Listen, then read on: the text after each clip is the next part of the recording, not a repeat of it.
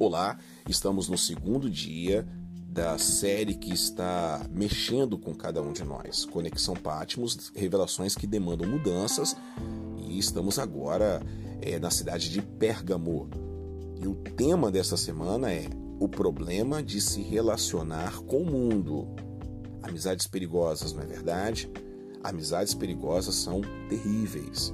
Bom, Pérgamo, estudamos ontem, vimos ontem, que é uma cidade é, cultural, era uma cidade religiosa, e era cidade, era o cartório romano, era a capital romana da Ásia Menor.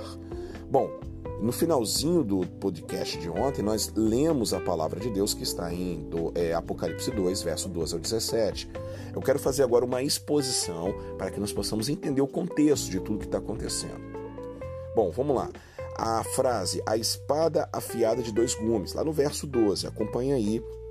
Esse, essa espada significa, é uma imagem associada à justiça, ou seja, sentença ou juízo. Tá? Uma outra frase que está no verso 13, sei aonde você vive, é, onde está o trono de Satanás, no verso 13. Isso quer dizer que ali naquele acrópole existia uma, um pool de, de altares, de tronos para uma adoração. Por exemplo, templo ao imperador ali, porque era a capital da Ásia Menor. Aí você vai ver, você vai entender o problema da questão é, da metáfora da, da espada. O altar a Zeus, o grande líder do panteão é, helênico da mitologia grega, ok? O templo a Dionísio e também o templo a Esculápio, né? Ao deus da medicina, o deus grego da medicina. Essa vista desse acrópole, ela tomava toda a cidade de Pérgamo. Era um trono onde estava tudo estava à sua vista da cidade, dava para ver tudo. Era um alto de um monte, onde ali existiam os tronos, ok? E ali dava para ver as ruínas hoje da cidade. É, ainda tem um arco desse acrópole, eu acho que o que sobrou desse acrópole, né? E a frase "Eu sei aonde vive", né? É, onde está o trono de Satanás é porque não estava falando, é, não estava falando apenas de um de uma pessoa em si estava falando de uma cidade inteira. Era uma, era uma cidade extrema, extremamente pagã, satânica. Ali tudo era respirava é, o Império Romano e a religião é, do panteão grego, ok? E no verso 13b diz assim: Contudo, contudo, essa, essa palavra é muito importante, vírgula, você permanece fiel ao meu nome e não renunciou à sua fé em mim. Esse permanece fiel é o verbozinho kratel, que nós já vimos lá em, Éfeso, lembra? Kratel. Kratel significa segurar, sustentar uma posição ou se apegar-se firmemente a algo. Gravem esse verbo no grego kratel.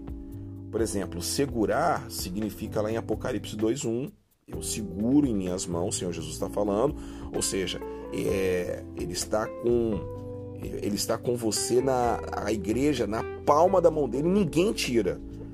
Sustentar posição, Apocalipse 2, 2 13, que é o que está aqui, e apegar-se firmemente a algo. Isso é duas vezes em Apocalipse 2,14. Então, esse verbo kratel é muito importante para a gente poder entender o contexto. Ele está dizendo, primeiramente, o verbo kratel, dizendo assim: permanece fiel, ou seja, está é, sustentado em uma posição. Você não muda a sua posição. Isso é muito bom. Isso é maravilhoso. O Senhor Jesus honra isso. Aí ele vai dizer o seguinte: nem mesmo Antipas, minha fiel testemunha, foi morto nessa cidade onde Satanás habita. Pouco se sabe sobre Antipas, mas provavelmente foi o bispo, o pastor dessa cidade, que morreu e ele, se permane ele permaneceu fiel e Antipas morreu dentro dentro de um, de um touro de bronze. Foi queimado vivo dentro de um touro de bronze. Conta-se os pais da igreja que gritavam: é, saia daí e renuncie Jesus. E Antipas morreu dentro desse touro de bronze, tostado, queimado. Mas ele não renunciou à fé. No entanto, eu tenho contra você alguma co algumas coisas. Verso 14.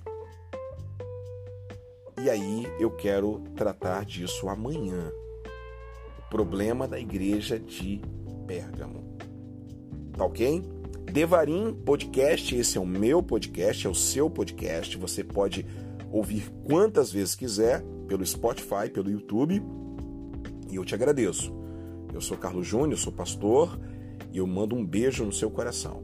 Deus abençoe e até amanhã no terceiro episódio. Fique na paz.